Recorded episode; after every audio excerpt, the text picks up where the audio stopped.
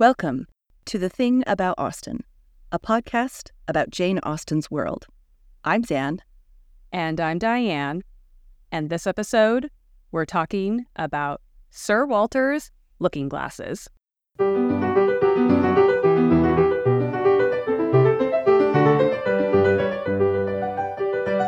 We are taking a look at persuasion for this episode, and specifically taking a bit of a look at our favorite vain baronet. We are about halfway through the novel, post Louisa's ball, when Lady Russell asks Anne to accompany her to call on Mrs. Croft at Kellynch Hall, aka Anne's former home. So, you know, possibly a little awkward. During the visit, the Admiral is discussing a few of the changes they have made although he's very quick to assure Anne that they have made very few changes. We changed some things, but like we liked the way you had stuff. Yes, yes. In the course of that discussion, he mentions the many, many mirrors in the dressing room that was previously occupied by Sir Walter. So, this is Admiral Croft talking to Anne. I have done very little besides sending away some of the large looking glasses from my dressing room which was your father's. A very good man and very much the gentleman, I am sure. But I should think, Miss Elliot, looking with serious reflection, I should think he must be rather a dressy man for his time of life. Such a number of looking glasses. Oh, Lord, there was no getting away from oneself. So I got Sophie to lend me a hand, and we soon shifted their quarters. And now I am quite snug with my little shaving glass in one corner and another great thing that I never go near. It's just like, I don't know what to do with all of these things. I did leave one other giant mirror, but I just really try to avoid it. He's trying so hard to be like, I get it, you know, I get it. But also, that was a lot. I love him. I mean, just imagine, especially like first thing in the morning, I don't want to walk into a room and just be surrounded by mirrors. No, thank you. No one needs that 360. mm-hmm. uh-uh. So, we're going to start off by talking a little bit about mirrors themselves. The actual definition of mirror is any smooth surface that can produce a reflection. That means that literally any reflective surface can be a mirror. So, in that way, mirrors have sort of been around for forever. Think Narcissus and all that mythology. Mm-hmm. Yeah. However, mirrors made of glass and backed with a reflective coating, the thing we most frequently consider a traditional mirror, first came into general use in the 16th century. In order to get really into the details of mirrors or looking glasses like Sir Walter's, we have to start with a little history on glassmaking before we can get to those those kind of traditional glass mirrors. So, you know, come along on this journey, my fellow glazier enthusiasts. Hooray! Glass production in Europe has its own intricate history, but we'll start by talking a bit more about the process of making smooth glass sheets, like those you'd find in windows or mirrors. Flat glass was actually a challenge to make since it was traditionally blown into spheres before it was then shaped by trained glass blowers and glaziers. Before the mid 1600s, the two main methods of getting flat planes of glass were called the cylinder method or the crown method. The cylinder method starts with the molten glass on the end of a blowpipe. Then it's blown and shaped into a long cylinder by rolling that molten sphere on a flat stone or metal slab while they're inflating it. Then the end of the cylinder would be cut off and the top of the cylinder would be removed from the blowpipe. Then quickly, they would slice up the length of the cylinder and open it up to lay flat, and that would create a rectangular sheet of glass. So that's that's the cylinder method. Sounds super easy. No problem. Absolutely. Anyone can do this. The crown method was a bit different, but still relied on glass blowing. The artisan would gather the molten glass on the blowpipe start blowing it, and then quickly spin the pipe. The centrifugal force flattened the bubble, turning it into a flat disk, around 60 inches in diameter, from which they could then cut out planes of glass. They are basically making glass pizza dough. Yes. Instead of throwing it up in their air, they do it with Yes. the, the pipe, spin it really fast, and it's like, phew, we've made it. When you go to a pizza place and you see them tossing that dough up in the air and making the, the flat pizzas, and you think, wow, that's amazing. Just imagine somebody doing that with molten, Molten glass. like that is on fire. What? Zero pressure. Very easy. Yeah. Longtime listeners will remember me freaking out about Snapdragon, so you can only imagine how I feel about this. This crown method of glass blowing, however, is what gives us that really gorgeous, unique, little bullseye looking ripple glass that you can sometimes see in historical panes of glass. You know, just it just looks like a drop of water has kind of hit the surface. And this is where the glass came off the pontil or the blowpipe. So while they're spinning it and then tap it off, that little tiny ripple is where it used to be attached to the blowpipe. It's like a little fun souvenir of the process. Little memento of our glass blowing adventure. hmm Both of these methods, however, had their limitations, though, since you could only produce smaller panes of glass, since they were still reliant on the ability to blow the materials and balance that weight with the process. These processes were also a bit fiddly, so you couldn't guarantee a perfectly smooth surface while you were manipulating the materials. Lots of variables going on when you're doing glass blowing. Yeah, again, it's like, you know, lava. Come on. Yes. Yes, it is. so in 1688, French glaziers started to use a new process called casting plate glass. In this process, the molten glass is poured onto an iron table with a rectangular frame around it, and then it's kind of smoothed out by a huge copper rolling pin before it's cooled. Then they grind it and polish it into that final product. And so this process made it possible to produce much larger sheets of glass with much more consistent results. So, from here, we are now ready to talk about the mirror making process. The process for making glass mirrors during this period was called the amalgam process or the amalgam mirror. This process was in general use in Europe from around the 16th century until the beginning of the 20th century. So in the early 16th century, Venice became the main center for the amalgam mirror industry. Venetian mirrors were pretty much the only game in town. The Venetians guarded their mirror making process like the industry secret it was. So for nearly two centuries, they didn't let anyone else know how they produced their fancy mirrors. They were extremely expensive and were considered the best mirrors in Europe. And so, because of that, there was a whole lot of drama, including corporate espionage. And suddenly, at the end of the 17th century, France had the mirror making secret and the plate glass process, and they now became the mirror capital of Europe. There's for sure a movie in there somewhere. This is high drama stuff. Yes. Yeah. But now that the mirror making secret was kind of out, it started to spread and then became fairly common knowledge. Yeah. So we are here to share the secret of amalgam mirror making. I, I hope you are thrilled to get this information. So this comes from Christopher Maxwell's article, People in Glass Houses, the Polished and Polite in Georgian Britain. So here's the description of that process. A thick sheet of tin foil is spread on a table and covered with mercury, on which a plate of glass is laid. The plate is weighted to squeeze out the mercury and affix the foil before being moved to a rack where it is gradually raised to allow more mercury to drain. When the coating has hardened, the mirrors are leaned against a wall. So the end result would be a mirror that differs just a bit from the silver mirrors that we use today. According to the article, the tin mercury mirror, its manufacturing technique and deterioration process, quote, the tin amalgam reflects significantly less light than silver and has a bluish tint, whereas silver is slightly yellow.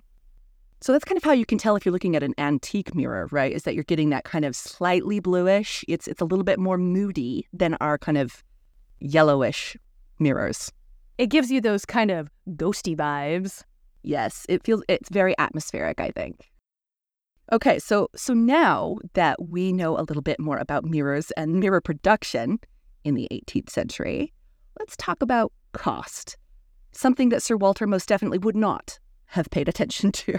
Well, only paid attention insofar as that obviously he wants the best and most expensive thing, most right? expensive, yes. It doesn't even have to be the best, it just has to be the most expensive. we now know that making a larger mirror was a pretty intensive process, which results in the end product being extremely expensive.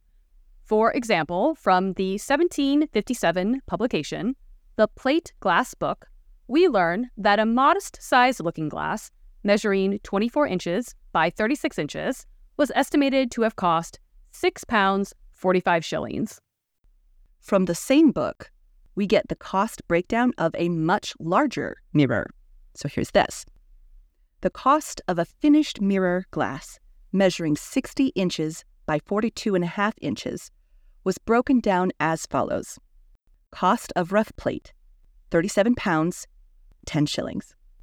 Excise duty, 18 pounds, 15 shillings. Grinding, 7 pounds, 12 shillings, 8 pence. Polishing, 7 pounds, 12 shillings, 8 pence. Silvering, 7 pounds, 12 shillings, 8 pence. And diamond cutting, 2 pounds, 14 shillings. The total figure of 81 pounds, 17 shillings. That that is expensive. And just put that in context of how much money the Dashwood women, for example, have to live on per year. So, yes. Yeah. And to also put an exclamation point on how extravagant these mirrors could be, in 1763, the Duke of Northumberland spent 421 pounds, 9 shillings, 8 pence for two pier glasses, the kind of mirrors usually placed between two windows which were said at the time to be two of the largest ever seen in England. I love that distinction, like two of the largest mirrors ever to be seen in England. well, and you were putting it in context with the Dashwoods' income. This is almost their entire annual budget for these two mirrors. That really contextualizes the extravagant lengths you could go to to get a mirror.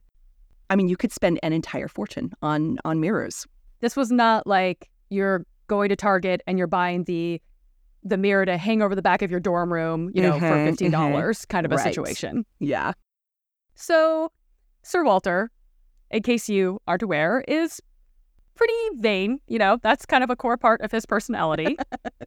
Austen tells us it is the beginning and end of his character. That's about what we know about him. So it makes a lot of sense that he would be a bit obsessed with mirrors his favorite thing is himself, basically. Yes. Yeah. And one of the things that this historical context on glassmaking really provides is a kind of multifaceted aspect to his obsession.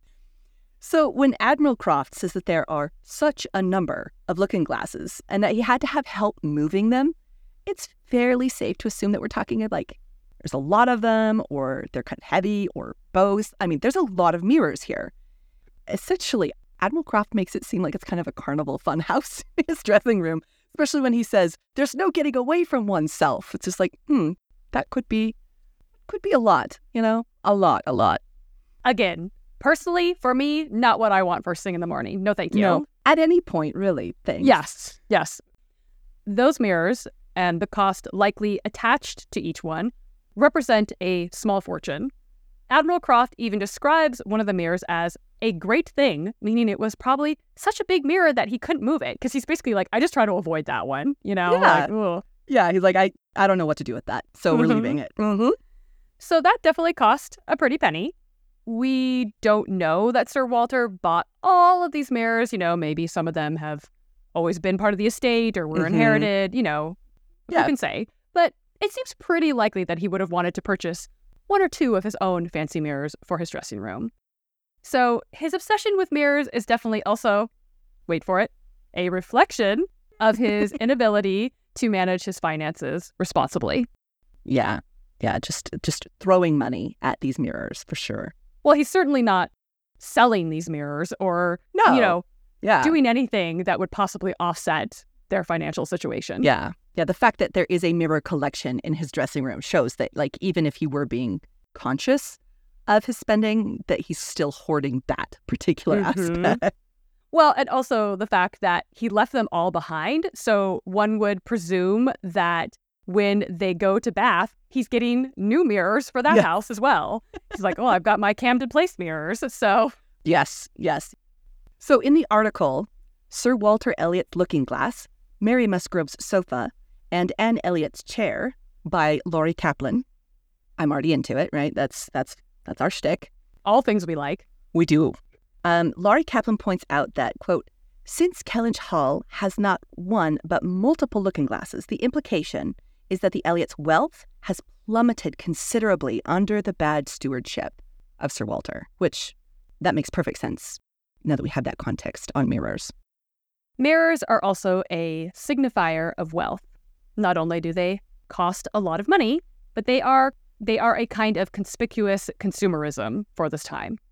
If you've got a lot of mirrors, you are trying to signal to everyone that you are very, very fancy with refined tastes and the ability to enjoy luxury goods. Like I can afford to buy these super expensive mirrors. Mirrors also generate more light and space in interior spaces when positioned carefully. So mirrors reflect other shiny surfaces, luxuries, etc. Reflect the fact that you have a house where you can afford to have large windows. Yeah, and it's like, you know, you have mirrors and then it kind of like almost like doubles how wealthy you look because it's actually literally reflecting your wealth at least once. I feel like there is there was a missed opportunity in Northanger Abbey for the general to be taking Catherine around on a tour and be like, and look at this giant mirror that I had imported from Venice. I have 12 Venetian mirrors in case you wanted to count. Seems like something he would say. well, and this and this idea of kind of like multiplying your wealth and everything, it is creating an illusion. Um, it reflects back whatever luxuries are near it. And so think of the Hall of Mirrors in the Palace of Versailles, where the mirrors seem to bring the outdoors inside while simultaneously making the hall seem twice as large. That's kind of that's kind of why mirrors have this wealthy signifying going on, as well as kind of the illusion of creating additional wealth. And Sir Walter is definitely into maintaining an illusion or even just a self delusion of his own importance and affluence. Kaplan seems to point to this kind of illusion by stating that, quote, as Sir Walter's symbol, the looking glass defines the narcissism of the man, a father who is so self absorbed that he cannot see to the needs of his children or to the upkeep of the estate. Again, he is Narcissus at the pool, right? He's just like, Mhm. I'm so busy admiring myself. Yeah. I mean, it's it's it's just so accurate to his character, the way that Austen has created it. And this kind of leads us to that connection between Sir Walter's mirrors and his personal vanity. In her article, Persuasion and Persuadability When Vanity is a Virtue, Inger Sigrun Brodey writes, quote, Sir Walter's desire for admiration leads him to assume that even outside his dressing room, in the wide expanses of Bath or even London, all eyes are constantly observing him and his minutest actions.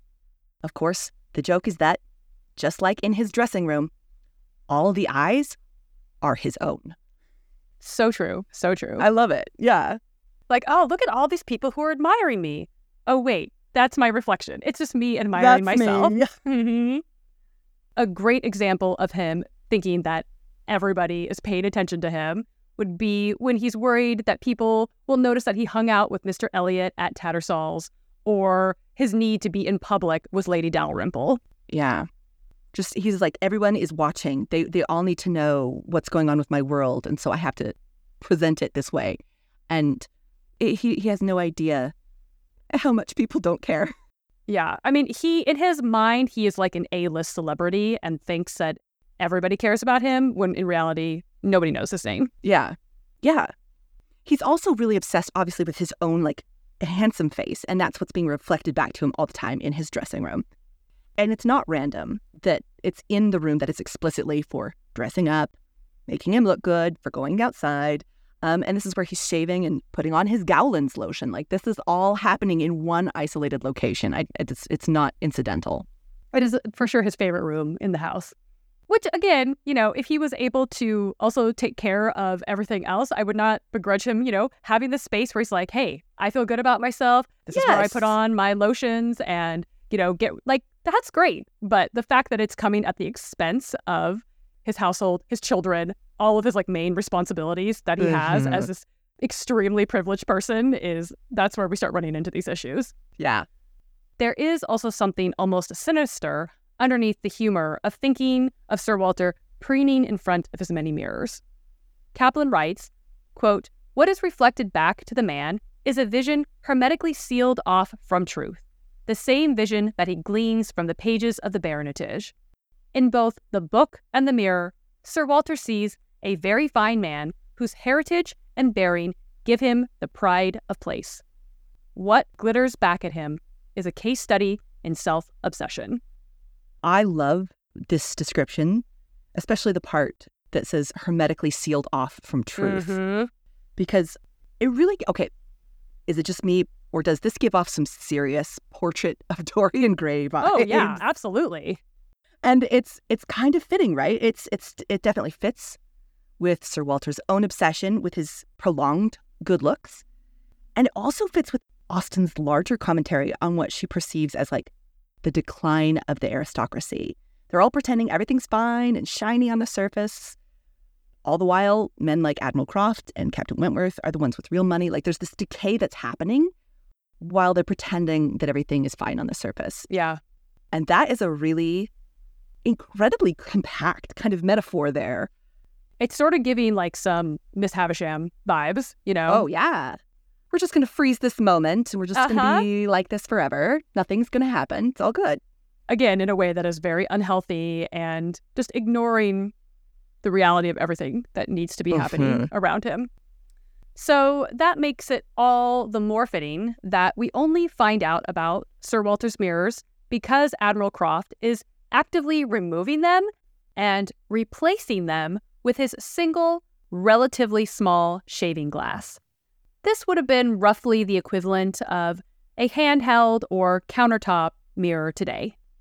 According to Kaplan, with the introduction of Admiral Croft's little shaving glass, quote, Austen has captured the essence of meritocracy. She shows how the simplicity of the new men of action has replaced the sham elegance of the landed gentry. And I think Nina Auerbach uh, just puts kind of the perfect cherry on top of that description when she writes in her article, Oh Brave New World Evolution and Revolution in Persuasion, writing that Admiral Croft symbolically strips away Sir Walter's mirrors, thus purifying Kellynch of its stagnant self enclosure. He has stripped away the mirrors. He's also living in this house that Sir Walter can no longer afford to keep up, but still has a lot of kind of unhealthy pride. Yeah. I think one of the things I do really love too is that there is no sort of revelation for Sir Walter. Like, there is technically a reckoning in the sense that he does have to leave behind Kellynch and his beloved right. dressing room, right? Mm-hmm, but mm-hmm. there's never kind of a revelation along with that of like, oh, I wonder if I had something to do with that. No self awareness at all. And one of the things that I love is that even to the point where later in the novel when they're in Bath and Charles and Mary come to town, Sir Walter and Elizabeth really expect them to admire all their furnishings, admire all their mirrors, like expecting oohs and ahs. And you can just imagine their guests are here and you have to walk around and be like, ooh, great mirrors. Ooh, love the new china. And mm-hmm. Again, like they're still in this place of what is most important is what kind of things they have around them to sort of show off how wealthy and important they are. Yeah. Okay, so we've got mirrors. This is all very visual. This seems like something that you could really do a lot with in an adaptation. Oh yeah. Oh yeah. You you would definitely want to lean into this. And I think the adaptations do some really fun things with this. So the most recent adaptation of Persuasion literally introduces Sir Walter while he's standing in front of a full length mirror. And the voiceover from Anne says, he never met a reflective surface he didn't like. And it's just like, okay, okay, that fits. That fits the vibe. Absolutely. I laughed. But I also, I have to say, I love in the 95 adaptation, there is a scene where they're still talking about having to move to Bath. It's very early in the in the, in the film. And Corin Redgrave, who plays Sir Walter, is sitting at dinner and he pulls out like there's a knife, a dinner knife, and he starts to like check his reflection and like starts to fix his hair while he's at dinner and talking. Like he's so perfect. So obsessed that he can't even go through dinner without checking out his reflection. And I just that is exquisite detail. It's a perfect shorthand for him and his character, you know? Yeah. That Sir Walter and mirrors, those two things go together. Yeah. And it's such a small moment, but it's just, it encapsulates so much. Well, if you have any tales of mirrors or, I don't know, experiences with carnival fun houses to share with us. I was going to say, have you ever been trapped in one? Yes, exactly. We would love to hear from you. You can find us on Instagram at The Thing About Austen and on Twitter at Austen underscore things. You can also check out our website, thethingaboutausten.com, and email us at thethingaboutausten at gmail.com. And we also just wanted to take a moment to thank everyone who has been leaving us some very lovely reviews online on Apple Podcasts. Yeah, thank you. It's very, very, very much appreciated. Always. And stay tuned for next episode, where we will be talking about Harriet's sore throat with Dr. Rena Jones. Thanks for listening. Bye. Bye.